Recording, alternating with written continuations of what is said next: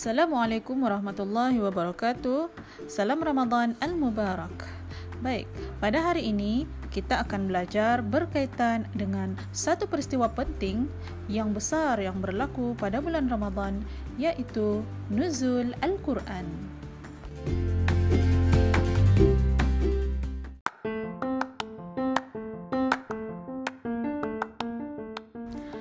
Assalamualaikum warahmatullahi wabarakatuh. Pada episod kali ini, kita akan belajar berkaitan pengertian nuzul Al-Quran.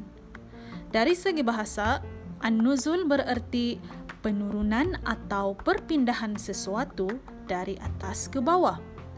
Manakala dari segi istilah pula, penurunan Al-Quran daripada Allah Subhanahu Wa Taala ke Luh Mahfuz seterusnya ke Baitul Izzah di langit dunia iaitu penurunan kedua-dua peringkat ini adalah secara sekaligus. Seterusnya, dari Baitul Izzah di langit dunia ke dalam dada Rasulullah sallallahu alaihi wasallam iaitu penurunan secara beransur-ansur melalui perantaraan malaikat Jibril alaihi salam.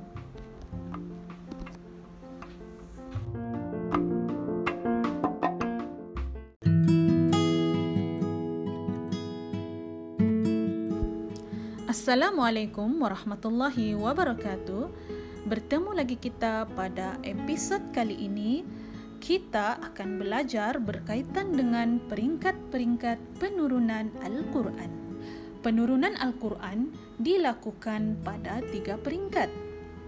Peringkat yang pertama, sebelum diturunkan ke bumi, Al-Quran pada mulanya berada di Luh Mahfuz sebagaimana yang termaktub di dalam surah Al-Buruj ayat 21 dan 22.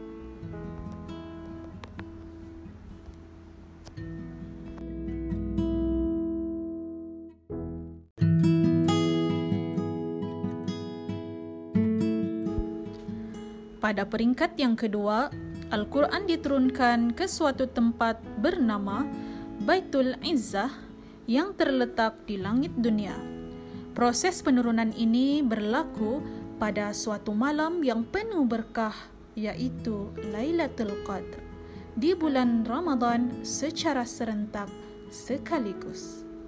Sebagaimana di dalam firman Allah Subhanahu wa taala di dalam surah Al-Qad ayat 1.